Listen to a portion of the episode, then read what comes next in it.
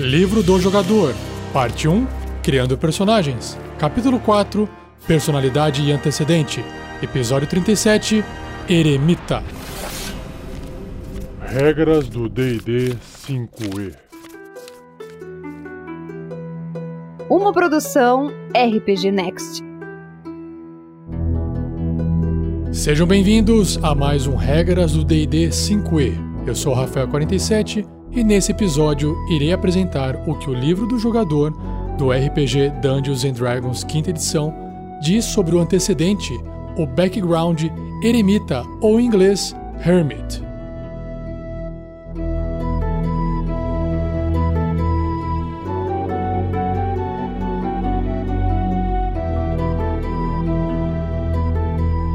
Seja você também um guerreiro ou uma guerreira do bem. Para saber mais, conheça nossas metas e recompensas na campanha do Padrim em www.padrim.com.br/rpgnext.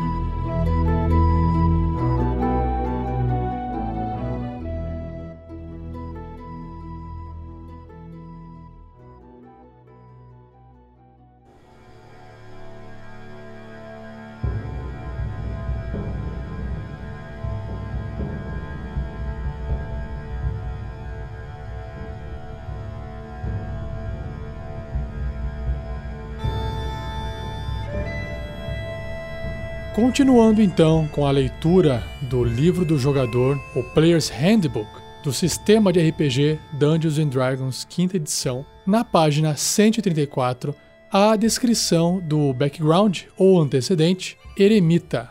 Então, se você for criar um personagem e for escolher um background e está em dúvida se quer ou não escolher eremita como esse passado, vamos ver o que, que o livro diz sobre ele. Eremita é alguém que viveu em reclusão ou em uma comunidade isolada, como um monastério ou completamente sozinho, por um período importante na sua vida. E nesse tempo que passou longe do clamor da sociedade, o personagem encontrou quietude, solidão e talvez algumas das respostas que procurava. Sobre a parte sistêmica, as proficiências em habilidades ou perícias que esse personagem vai ter são duas: medicina e religião. Já sobre proficiência em ferramentas, é um kit de herbalismo e ele também vai aprender um idioma que você, jogador, vai escolher para o seu personagem. Ou seja, além do idioma que ele já sabe falar, que é o comum e provavelmente uma língua da sua raça, ele também vai aprender mais um idioma. Por fim, sobre os equipamentos, um estojo de pergaminho cheio de notas dos seus estudos e orações, um cobertor de inverno, um conjunto de roupas comuns, um kit de herbalismo e cinco só cinco moedas de ouro. Ou seja, dá para ver que é uma pessoa bem simples, né? Poucas roupas, pouco dinheiro e tudo que resta com ele é conhecimento, papéis, anotações sobre o que ele vivenciou. E falando em simplicidade de vida, é justamente o próximo tópico do livro que diz sobre a vida de isolamento de um eremita. E aí o livro faz uma pergunta para que você possa refletir: qual foi o motivo do isolamento do seu personagem e o que mudou para permitir que ele desse fim a essa solidão, porque ele era um eremita e agora ele vai passar a ser um aventureiro que vai estar tá junto de outras pessoas, certo? Então você, jogador, trabalhe com o seu mestre para definir a natureza exata dessa reclusão do seu personagem, ou você pode escolher rolar na tabela, que eu já vou falar aqui para vocês, para determinar a razão por trás desse isolamento. E essa tabela tem oito tipos de vida de isolamento. O primeiro é o seu personagem estava em busca de esclarecimento espiritual e, uma vez que ele encontrou, ele voltou para a sociedade ou formou um grupo ali de aventureiros. Número 2. O seu personagem estava participando da vida comunal de acordo com os ditames de uma origem religiosa, e aí ele concluiu isso e também voltou à vida de aventureiro. Número 3. Ele foi exilado por um crime que ele não cometeu. Então, a pena acabou e agora ele foi solto. Então, ele está de volta talvez com ódio ou talvez não. Número 4. Ele se afastou da sociedade após um evento que mudou a vida dele. Esse aqui lembra o Bilbo Bolseiro, quando ele encontra o anel lá no Senhor dos Anéis e depois ele fica um tempo com o anel e quando ele fica mais velhinho ele resolve partir, né? Se isolar do mundo. Ele acaba naquele momento virando um eremita, inclusive com uma mochilinha, um cajado na mão, e ele parte. Número 5. O personagem precisava de um lugar tranquilo para trabalhar a arte, literatura música ou um manifesto. Número 6, ele precisava comungar com a natureza longe da civilização. Ah, comungar com a natureza. 7. Ele era o guardião de uma ruína ou relíquia antiga. E aí, o que será que aconteceu com essa ruína, com essa relíquia antiga? Hum? Será que ele perdeu? Será que ele falhou? Número 8. Ele era um peregrino em busca de uma pessoa, lugar ou relíquia de grande significância espiritual. Talvez ele tenha encontrado, ou talvez ele tenha descoberto que isso não existia ou deixou de existir por algum motivo. Continuando, uma característica forte do eremita é a descoberta. A calma reclusão do eremitério prolongado do seu personagem deu acesso a ele a descobertas únicas e poderosas. A natureza exata dessas revelações depende da natureza da reclusão. Poderia ser uma grande verdade sobre o cosmos, os deuses, os poderosos seres de outros planos ou as forças da natureza. Poderia também ser um local nunca visto por mais ninguém, ou seu personagem pode ter descoberto um fato que há muito foi esquecido ou desenterrado uma relíquia do passado que poderia reescrever a história. Então imagina quanta possibilidade isso não dá. Ainda mais em RPG onde histórias cheias de mistérios fazem todo sentido. Poderia ser uma informação que seria prejudicial para as pessoas responsáveis pelo exílio dele, consequentemente a razão do qual fez ele voltar para a sociedade para poder, sei lá, avisar ou compartilhar isso com todo mundo. Então, converse com o mestre para determinar esses detalhes dessa descoberta e o impacto que vai ter isso na aventura ou na campanha que vocês forem jogar, beleza?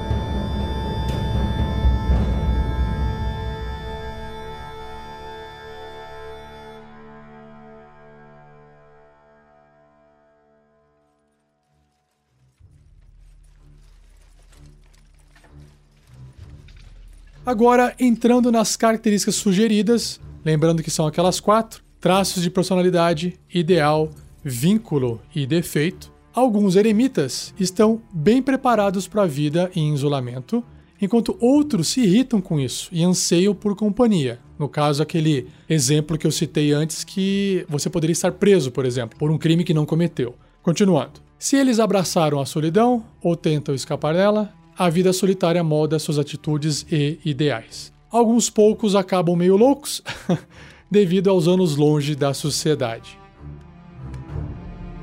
Então vamos ver o que é que tem de traço de personalidade para você poder escolher. Lembrando que da lista de oito você vai escolher dois. Então, número um. Eu fiquei tanto tempo isolado que raramente falo, preferindo gestos e grunhidos ocasionais. Nossa, imagino isso numa mesa sendo interpretado por um jogador. Número 2. Eu sou absurdamente sereno, mesmo em face do desespero. Caraca, imagina que também deve dar desespero isso, hein? 3. O líder da minha comunidade tem algo sábio a dizer sobre cada tópico. Eu estou ansioso para partilhar dessa sabedoria. Número 4. Eu sinto uma empatia tremenda por todos que sofrem. Hum, olha só, imagina se tiver, às vezes, até uma criatura presa, um vilão preso, sofrendo por algum motivo. Hum, isso aqui pode dar uma boa história. Número 5. Eu estou alheio à etiqueta e expectativas sociais. Nossa, você fica imaginando um personagem com carisma baixo aqui, né? Se dando mal durante o discurso, testes de diplomacia, interagindo com as pessoas na cidade. comendo com a mão em cima da mesa onde tem talheres para serem utilizados. Então, imagina a cena. Número 6. Eu relaciono tudo o que acontece comigo a um grande plano cósmico. Isso aí é pra galera que curte um pouco de astrologia. Número 7. Eu, muitas vezes, me perco em meus pensamentos e contemplação, me tornando alheio ao meu redor. Será que alguns jogadores de RPG são eremitas? Quando eles estão jogando RPG ali em volta da mesa, de repente eles ficam assim, pensando na vida, perdidos enquanto o mestre fala. Número 8. Eu estou trabalhando em uma grande teoria filosófica e adoro partilhar minhas ideias. Legal também, para quem tem essas ideias filosóficas, pode trazer inclusive para a mesa de jogo. Agora entrando nos seis ideais, começando com o primeiro ideal, chamado bem maior. Meus dons devem ser partilhados com todos, não usados em benefício próprio. Então é para quem tem um alinhamento bom, é aquele que quer ajudar as pessoas compartilhando os seus conhecimentos, os seus dons. 2. Lógica. Emoções não podem obscurecer meus sentidos, do que é certo e verdade, ou o meu pensamento lógico. Então esse é para quem é leal, que pensa de forma mais direta, que age de forma mais lógica. Número 3, pensamento livre. Questionamentos e curiosidade são os pilares do progresso. Esse é para quem tem um alinhamento, uma tendência caótica, porque vai querer questionar as coisas e vai ser curioso, e isso combina mais com uma personalidade caótica. Número 4. Poder, isolamento e contemplação são caminhos para poderes místicos e mágicos. Esse é mais adequado para quem é mal. É o que o livro sugere, mas não me parece ser algo necessariamente mal ter poder, a não ser que os fins justificam os meios, né? Número 5. Viva e deixe viver. Legal. live and let die. É o oposto, né, do live and let die, né? Que é viver e deixar morrer, é viver e deixar viver. Viva e deixe viver. Se intrometer nos assuntos dos outros só traz problemas. Neutro, tipo, deixa do jeito que tá. Não atrapalha, não mexe que fede. e seis, autoconhecimento. Se você conhece a si mesmo, não há mais nada para saber. Caraca, não parece ser muito inteligente esse pensamento, né? e esse é para qualquer alinhamento, qualquer tendência. Agora, indo para os seis vínculos na tabela. O primeiro é: nada é mais importante que os outros membros do eremitério, ordem ou associação. Então, tem um vínculo com um grupo de pessoas que só pertence àquele personagem. Número 2. Eu entrei em reclusão para me esconder daqueles que ainda devem estar me caçando. Algum dia irei confrontá-los. Caraca, eu fico imaginando o que é que o seu personagem fez para poder entrar em reclusão, porque tem alguém caçando ele. Então imagina o que, que pode desenrolar essa pequena frase na história de um personagem. Número 3. Eu ainda busco o esclarecimento que eu perseguia durante meu isolamento e continuo a me iludir. Ou seja, ele sabe que ele está buscando algo que ele não vai encontrar, o que ele acha que vai ter uma serventia. Então ele confia, mas toda vez que ele chega perto, ele percebe que a coisa não é bem daquele jeito, então ele se ilude, mas ele tenta perseguir mesmo assim. Interessante, né? Lembra a vida, acho que, de muita gente. Número 4. Eu entrei em reclusão porque eu amava alguém que eu não podia ter. Eita! Puxa vida, esse aqui tá em depressão, hein? Tá em reclusão, se afastando da sociedade, de todo mundo, porque ele amava alguém que não podia ter. Bom, esse é um vínculo e talvez alguém na aventura tenha que convencer esse personagem de que existem milhões e milhões de pessoas no mundo e que uma dessas milhões e milhões de pessoas pode ser que seja bem diferente e esse personagem seu pode passar a amar essa pessoa. Fica a dica aí. Número 5. Se minha descoberta vir à tona, ela poderá trazer destruição ao mundo. Eita! Cutulo! Descobriu que tem Cutulo. Número 6. Meu isolamento me deu grande discernimento sobre um grande mal que apenas eu posso destruir. É a mesma versão do Cthulhu, só que o cara tá louco, vai querer tentar destruir, só ele pode destruir. Ou não, ou ele tem um conhecimento necessário para poder acabar com aquilo lá. Olha só quanto pano para manga para uma história, hein? E a última tabela é a tabela de defeitos. Nós temos seis. O primeiro é: Agora que voltei ao mundo, eu desfruto de seus prazeres um pouco mais. Puxa vida, Tá aqui um personagem que ficou recluso e agora ele quer aproveitar o que ele deixou de aproveitar. Isso pode ser um problema, porque não vai ter freio, né? 2. Eu escondo nas sombras pensamentos sanguinários que meu isolamento e meditação não conseguiram apagar. Caramba, que da hora esse, que legal. Imagina, ele tem ali uma compulsão sanguinária, tentou entrar em isolamento, meditação, mas não está conseguindo se controlar. Lembra um pouco lá o Bruce Banner tentando se controlar, para não virar no Hulk. Número 3. Eu sou dogmático em meus pensamentos e filosofia. Já viram um filme chamado Dogma? Assistam se vocês não viram esse filme, que é um filme de comédia, mas é um humor negro, né? Então ele traz dogmas religiosos do cristianismo e vai quebrando esses dogmas. Então nesse caso um defeito é o seu personagem é dogmático. Então ele tem essa esse pensamento e filosofia muito dentro de uma caixinha e isso pode ser um, um problema dentro da party e dentro da aventura. Número 4. Eu deixo meu desejo de vencer discussões, ofuscar amizades e harmonia. Ou seja, é a galera da internet, né? Que quer ganhar discussão, custe o que custar, nem que os argumentos sejam completamente errados, inválidos, mal construídos. Isso acaba ofuscando a amizade e a harmonia. Número 5. Eu me arrisco muito para descobrir um pouco de conhecimento perdido.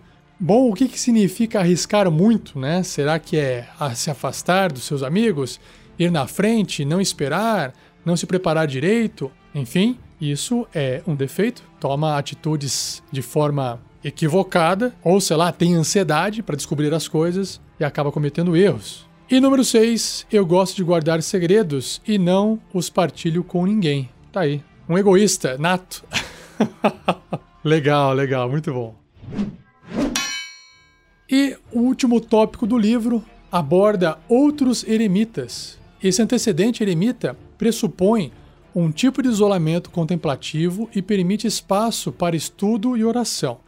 Se você, jogador, deseja jogar com um rude recluso selvagem que vive em terras ermas enquanto tenta evitar a companhia de outras pessoas, por exemplo, veja o antecedente chamado Forasteiro. Por outro lado, se você deseja ir por um caminho mais voltado à religião, o acólito pode ser o que você procura. Ou você poderia até mesmo ser um charlatão, fingindo ser uma pessoa sábia e santa, deixando tolos fervorosos sustentarem você.